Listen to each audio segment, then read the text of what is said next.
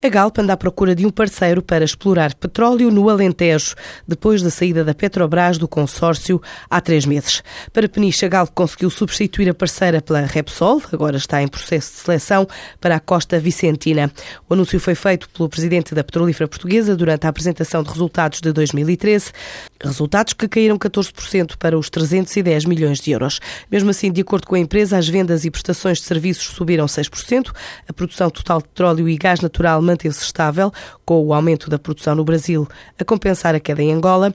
As exportações para fora da Península Ibérica aumentaram 21% e a maior fatia do investimento foi canalizada para as atividades de desenvolvimento do campo Lula-Iracema, no Brasil.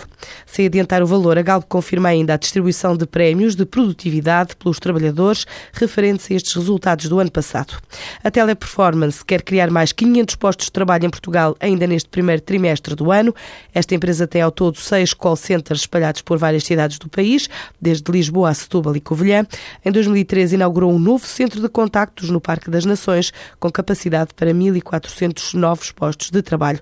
O crescimento da operação vai levar à criação de mais emprego, explica João Cardoso, presidente executivo da Teleperformance Portugal. A nossa estratégia eh, continua muito orientada no, no crescimento. Nós criamos um diferenciador fortíssimo em Portugal na prestação de serviços, tanto para clientes portugueses como para clientes localizados noutros países em língua estrangeira e estes dois diferenciadores estão a, impulsionar o nosso crescimento de uma forma extremamente forte, de maneira que durante estes primeiros três meses de 2014 nós iremos contratar cerca de 500 novos colaboradores. São projetos que teremos eh, a arrancar ao longo destes, eh, destes três meses e que, independentemente, digamos, de novos projetos que temos também eh, projetados para este ano irão já seguramente assegurar um crescimento muito significativo em 2014.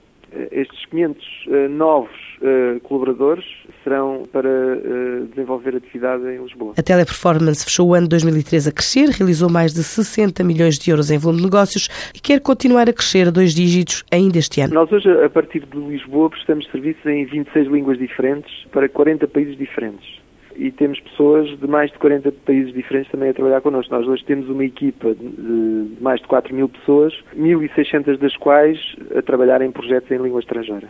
No ano passado uh, faturámos mais de 60 milhões de euros e este ano temos objetivos de crescimento em dois dígitos. Já em 2014, a Teleperformance ganhou dois prémios, um da revista Exame, outro do Great Place to Work Institute.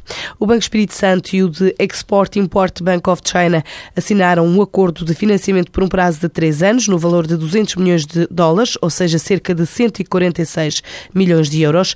Trata-se da primeira operação de financiamento concedida pela instituição financeira chinesa a um banco português que vai permitir ao BES reforçar a capacidade de financiamento a empresas que importem mercadorias ou serviços da China.